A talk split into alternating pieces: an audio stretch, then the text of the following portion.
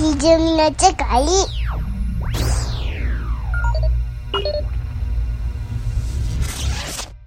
で、えー、3本目でございますが、はい。これは僕が見てきたやつです。はい。打って変わって、はいはい。めちゃめちゃ重たい映画なんですけど、はい。えー、ボーダーラインソルジャーズデイ。ボーダーライン。うん。これはあの、どんな映画かっていうと、はい。あの、メキシコ麻薬戦争ものなんですよ。え？あで、まあアメリカに、そのやっぱ麻薬が蔓延してるじゃないですか。うん。ーはで、それは大体あの、南米から入ってきてるんですよね。こううんコロンビアとかメキシコとか。うん、うん、うん。で、その、アメリカの、その南の国境線、い。はい。はい、はい。そのメキシコとの国境線で、まあ、繰り広げられる、その、まあ、アメリカ人と麻薬カルテルの、こう、戦争の話なんですよね。はい。はい。もう戦争の話って感じなんですか？もう麻薬戦争ですね。はで、お二人はこの麻薬ものって見ます？あ。麻薬もの。うん。麻薬戦争ものというか、麻薬カルテルもの？見たことはないかな。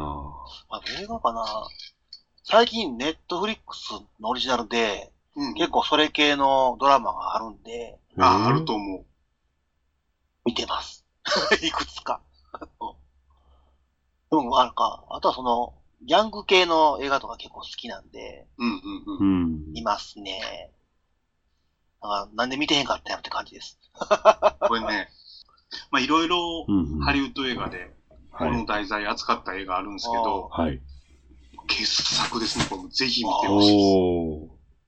これってね、うんうん。ざっとどんな話なんですか？あのね、もうネタバレなんですけど、はいざっと言うと、はい。えっと、一作目、ボーダーライン。うん。これあの、ドゥニ・ビルヌーブ監督なんですよ。おーっとそうでした。うん。で、えっと、オリジナルのタイトルがシカリオ、うん、うん。暗殺者っていう、まああ、メキシコの言葉かな。はい、はいなんで。すよ。いや、二人の男がうん。出てくるんですけど、はい。一人は、えっと、ジョシュ・ブローリンっていう、あの、なんだろうな、デッドプール2ではい、はい。敵役演じてた人なんですけど、あはい。この人が、あの、CIA ー。の、えー、まあ、特殊任務を帯びたなるほど人なん。ですよ。はい、はい、はい。で、もう一人、ベニシオ・デルトロがいてるんですよね。来ましたね。このベニシオ・デルトロはアレハンドロっていう名前なんですけど、はい。こいつが謎の人物なんですよ。ほう。えで、この、ベニチオ・デルトロ演じるアレハンドロって。うん。コロンビアの検事やったんですけど、はい、はい。はい。麻薬事件、麻薬組織撲滅のまあ検事だったんですけど、うん。はい。その麻薬カルテルに奥さんと子供を殺されてるんですよね。なるほどね。うん。で、奥さんは首を切られ、あ娘は酸のお風呂に沈められ、あ。はい。ええー、ひどい。ひどいでしょ？ものすごい目に遭ってるんですよ。うーん。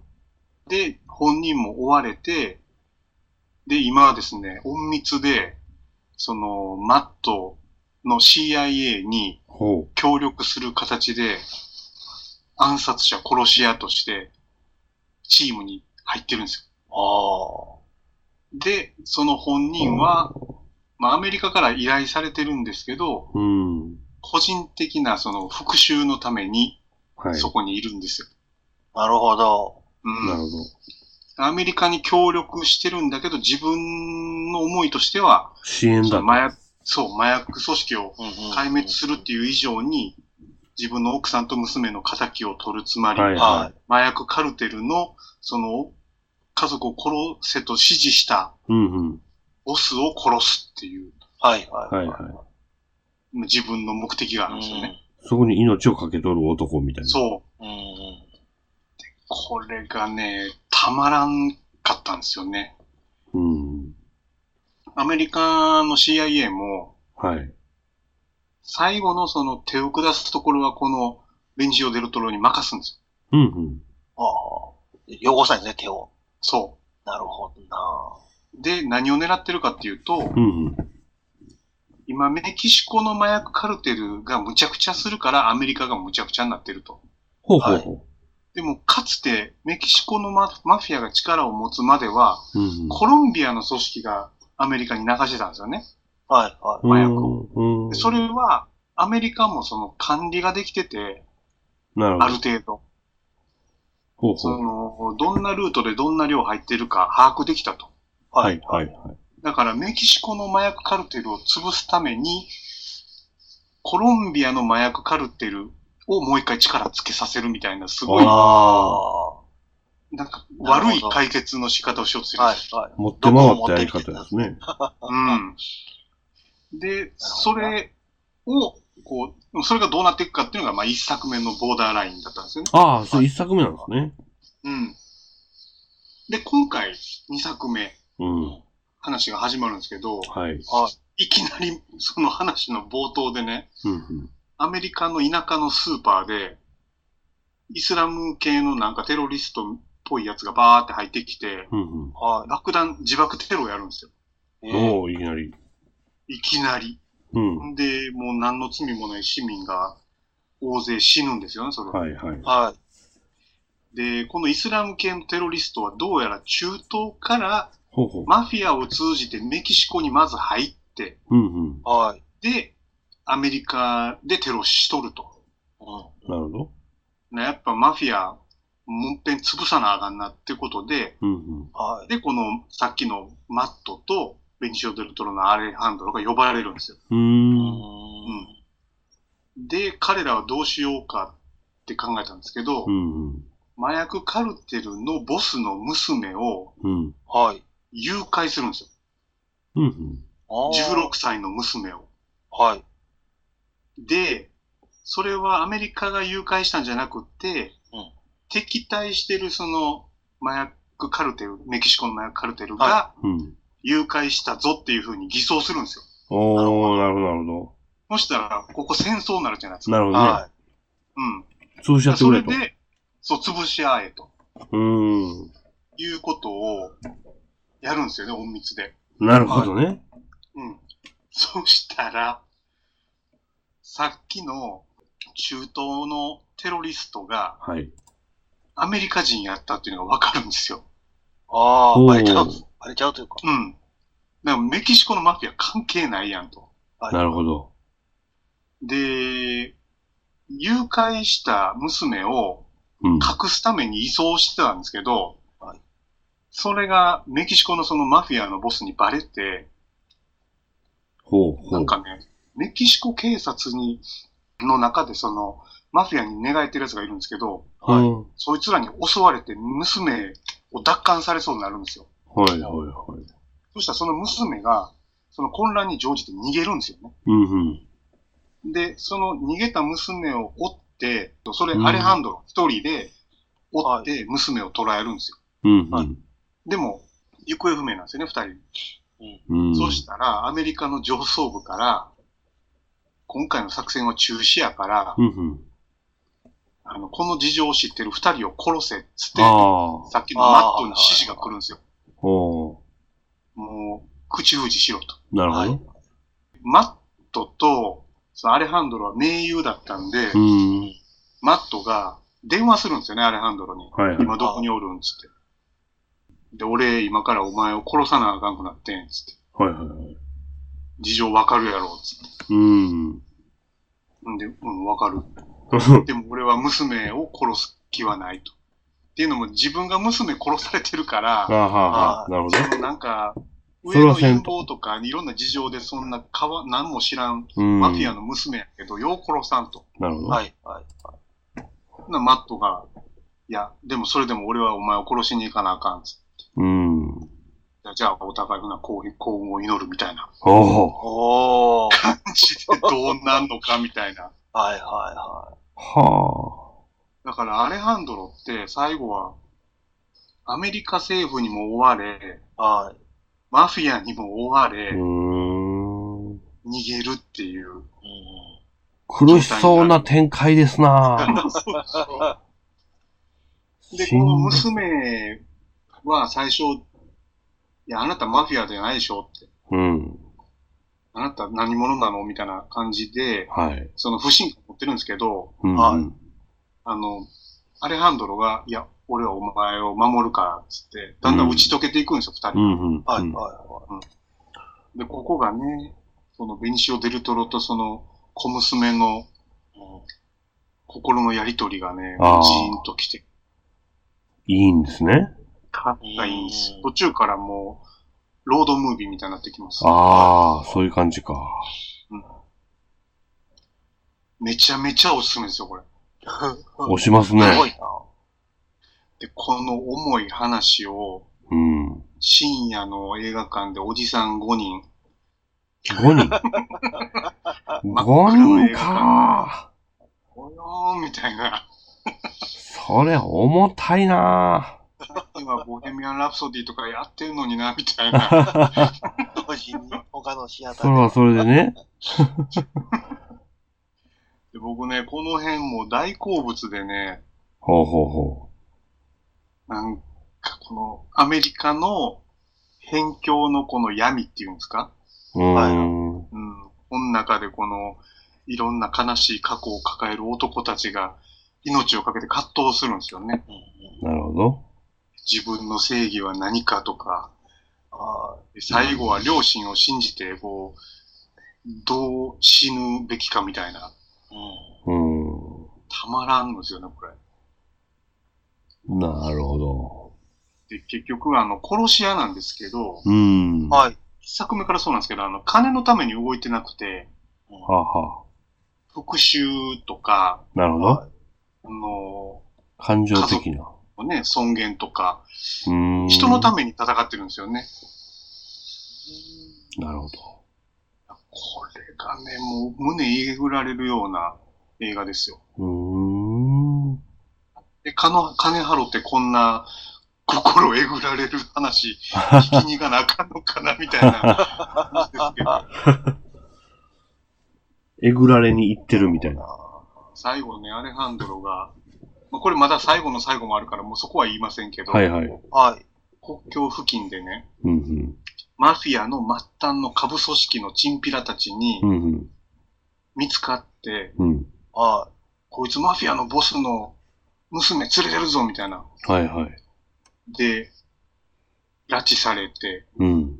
砂漠の真ん中で処刑されるんですよ。うん。い。えで、その処刑も、なんか、チンピラの中に新入りがおるんですよね。うんうん。ー、はい。はで、お前、新入りやなと。うん。い。お前一味人前になるために、こいつ殺せ、みたいうんうん。な。チンピラに任すんですけど、そいつ、根性なくて、え、俺でけへん、嫌やっつって、うん大変かったらそいつバーンと殺されるんですよ。なるほど。ん で、もう一人の新入りな、次お前やつって。それやるわな。うん。ほんで、やるんですけどね。うーん。なかなか切ないですよ。これは、ハッピーエンディングではない映画ですか？ハッピーエンディングはないですね。どう展開してもハッピーエンディそうですよングじゃないし。ね。今日は三部作の二部目なんで、はいうんもう三部作が今から楽しみで仕方ないです。なるほど。うん。で、僕ね、これあの、ちょっと二人にぜひおすすめなんですけどね。勝手におすすめですけど、はいはい。あの、この映画、ドゥニ・ビルヌーブとか、うん。あとあの、ベンシオ・デルトロとか、はいはい。はい。なんだろうな、すでに名前がうん。有名な人たちが注目されがちなんですけど、はいはい。はい。あのね、テイラー・シェリダンっていう脚本家がいてまして、テイラーシェリー。ははい。この人がボーダーラインのその、ワン、ツーって書いてるんですよね。おー。おー、すごい。で、この人はあの、そのアメリカの抱える社会の闇みたいなのをえぐり出す話ばっか書いてるんですよ。うんで、そのボーダーラインのソルジャーズデイの前に、えっとね、ウィンドリバーっていう別の映画も脚本書いてて、うん。これって知ってます？いや、知らないです。C さんからの口からタイトルを聞いたことがあるぐらいかな。アメリカのそのもう、ど田舎の、はい。はめちゃめちゃ極寒の地の、あの、ネイティブインディアンの話なんであす。あ、なるほど。で、そこに、あの、ジェレミー・レナーってわかります？わかんないハートロッカーとい。か、あああ。と、えっとね、アベンジャーズであの弓の、はいはい、わかりました。うん、はいはい。ジェレミー・レナーが主演。ああ、なるほど。で、そのネイティブアメリカン、まあ、インうディアン。の、その隔離された、その地域があるんですけど、そこに、まあ、入ってるんですけど、あそこでね、起こる悲劇。まあ、女の子ばっかり、なぜか失踪、殺されるっていううん。地域なんですけうど、ん。そこの話とか描いててね、たまらんです。テイラー・シェリダンの話。なるほどあ。。ええ押しますね。僕、今年ね、ナンバーワン映画選ぼうってみ言ってたじゃないですか。はいはいちゃんと。はい。はい。ええウィンドリバー相当可能性高いです。へえ。そうなのあ、それも今年なんですね。うん。へえなんかそれ今、ウィンドリバー調べたら、あの、フルハウスのオルセン姉妹の一人が出てるんですね。あ、そうそうそうそう。へえそうなんですよ。それもおすすめですよ。知らないな。そうやな。こういうね、なんだろうな、まあ暗い気持ちにはなるんですけど、うん。うんうんうんうん。そのアメリカの抱える闇みたいなのを見て、まあ、日本ってどんだけ恵まれてんねんってちょっとまあ思いますけど、ああ。うん。ツイートでね、なんか、資産書いてありましたよね。移民のこととか。そう、だから今なんかもう、もはや、あのーメキシコのマフィアのメインのビジネスって、うん。麻薬の密輸所とか販売じゃなくて、はいはは難民なんだって。い。い。難民ビジネス。ス。そう、あ、難民をアメリカに送りそう。届けるみたいな。うん。で、難民がね、やっぱアメリカで増えすぎると問題化するし、あその中にはね、お尋ね者も多いから、はいまあ、はトランプさんとか壁作ろうとするじゃないですか。すね。い。うんうん。で今、あの、警備も相当厳しいんですけど、ははいはい。厳しくなればなるほどマフィアが超えるっていう。金が高くなりますからね。そうなんですよ。ああ、なるほどね。うん。その辺のその時事問題も。結構ね、表面的じゃなくて、ななんか深いとこからえぐってって。山田とか、その辺の話題興味ありそうやけどな。そうですね。社会問題というか。あうん。うーん。なんかね、社会的な問題ってどうしてもこう、構造的に捉えがちなんですけど、うんそこにいてんの実際の人間で、あ。はいはい。うんで、やっぱその悪の部分がビジネスになったり、うーん。生活になってるから、その家族を守るために悪に手を染めるんだよね、みんな。ああ、なるほどな。そこが切なくて切なくて。うーん。選択肢はそこしかないってことですね。そうなんですうと。そう。そういうね、やんごとなき理由で、家族とか身の回りの人を守るために、不本意な行動を取らざるを得ないっていう展開は、うんあの、気持ちいいという意味ではないですけど、僕も映画の展開としては好きですね。うん。その、汚職警官とかも結構出てくるんですけど、うん。はいなんかもう、そうしないと生活できひんっていう、はいはいはい。うん、のがやっぱ辛いですね。うーん。なるほど。アメリカってね、アメリカンドリームとかって言いますけど、うん。は地方は相当疲弊してるから、ああ。それをね、リアルに感じる映像っていうのはなかなかはいはい。貴重というかね。うーん。ああ、そういうもんなんですね。うん。だからなんかね、こうびっくりするんですけど、はい。あの、ボーダーラインで出てくる麻薬カルテルうんうん。の名前って全部実在の名前なんですよ。うわええ やるな。日本やったらもう山口組みたいなものにうわ出してやってるんですよね。わ、言うてまいよったで感。うん。ええなかなかそこまで深刻というかリアリティ求めて描こうとしてるんですよね。はうん。これ結構長い映画ですか？2時間ぐらいありますね、やっぱり。うわー。さすがにヘビーな感じですな。うん。でもね、あのなんだろうな、見てて全然飽きひんし、んま。あ、こんなん言うとちょっと語弊あるんですけど、エンタメもはいはい。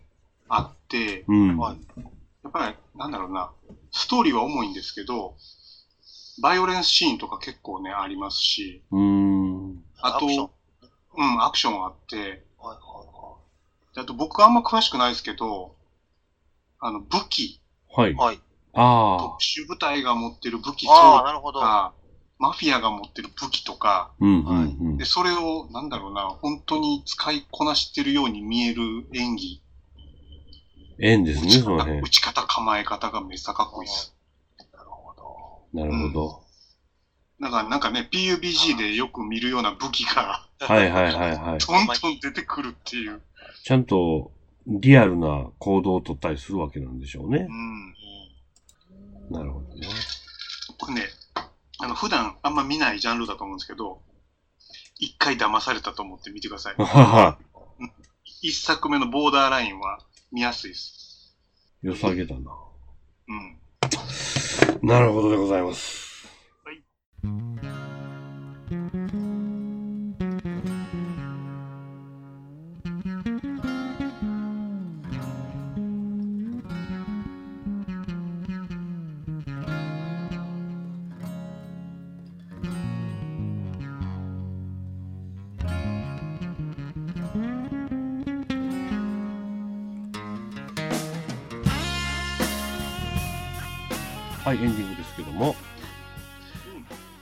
3本ね、それぞれ喋っちゃったら、まあまあ、時間がかかってしまいまして。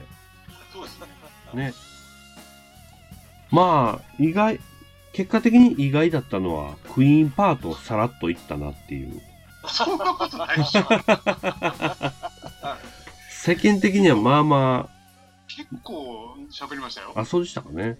うん。いやーなんか、あれはいろんな人にも勧めたけど、あんまりこう、進め方が微妙で、いいから見てとしか言えなかった感がありましたけどね。ああ、なるほどね。はい。で、まあ、まだね、あと、この3人でお話しできるような映画が3本ほど残ってるんですね。うん。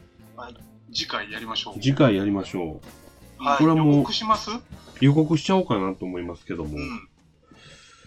えー、一つは、これ見た順番でいこうかな。うん。僕が見てきたんですが、生きてるだけで愛という邦画。初めて聞きました、この名前。そうでしょ？なんすか、これ？これね、なんでこれ見ようと思ったかっていう話から含めてお話ししたいんですけど、邦画？邦画ですね。うん。で、現代を生きる、まあ、若者の、この、苦しい生き様というか。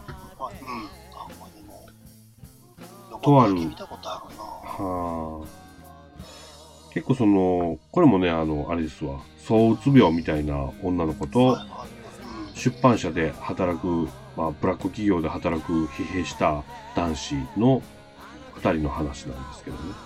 うん。菅田将暉君も出てるんですね。そうです。人気俳優の。こう、重い感じと思ってたんですけど、うん。はいそこまで重いわけでもないんですね。えこれ原作がきっとそうやったからだと思うんですけど、ーうん。まあ、これちょっと喋りすぎちゃうとあれですけど、まあ原作はですね、元谷由紀子さんという方でして、うん。うん。僕この人の原作やから見に行ったんですね。あ、そうなんですね。はい。ちょっとそのあたりはまたお話ししたいなと思いますが、はい。うん。それと、えー僕の話が続いちゃうんですけど、今日見てきたんですが、はい。えー中島哲也監督の最新作、はい。来る。あー、見たい。はい。見たい？見たいです。なぜ？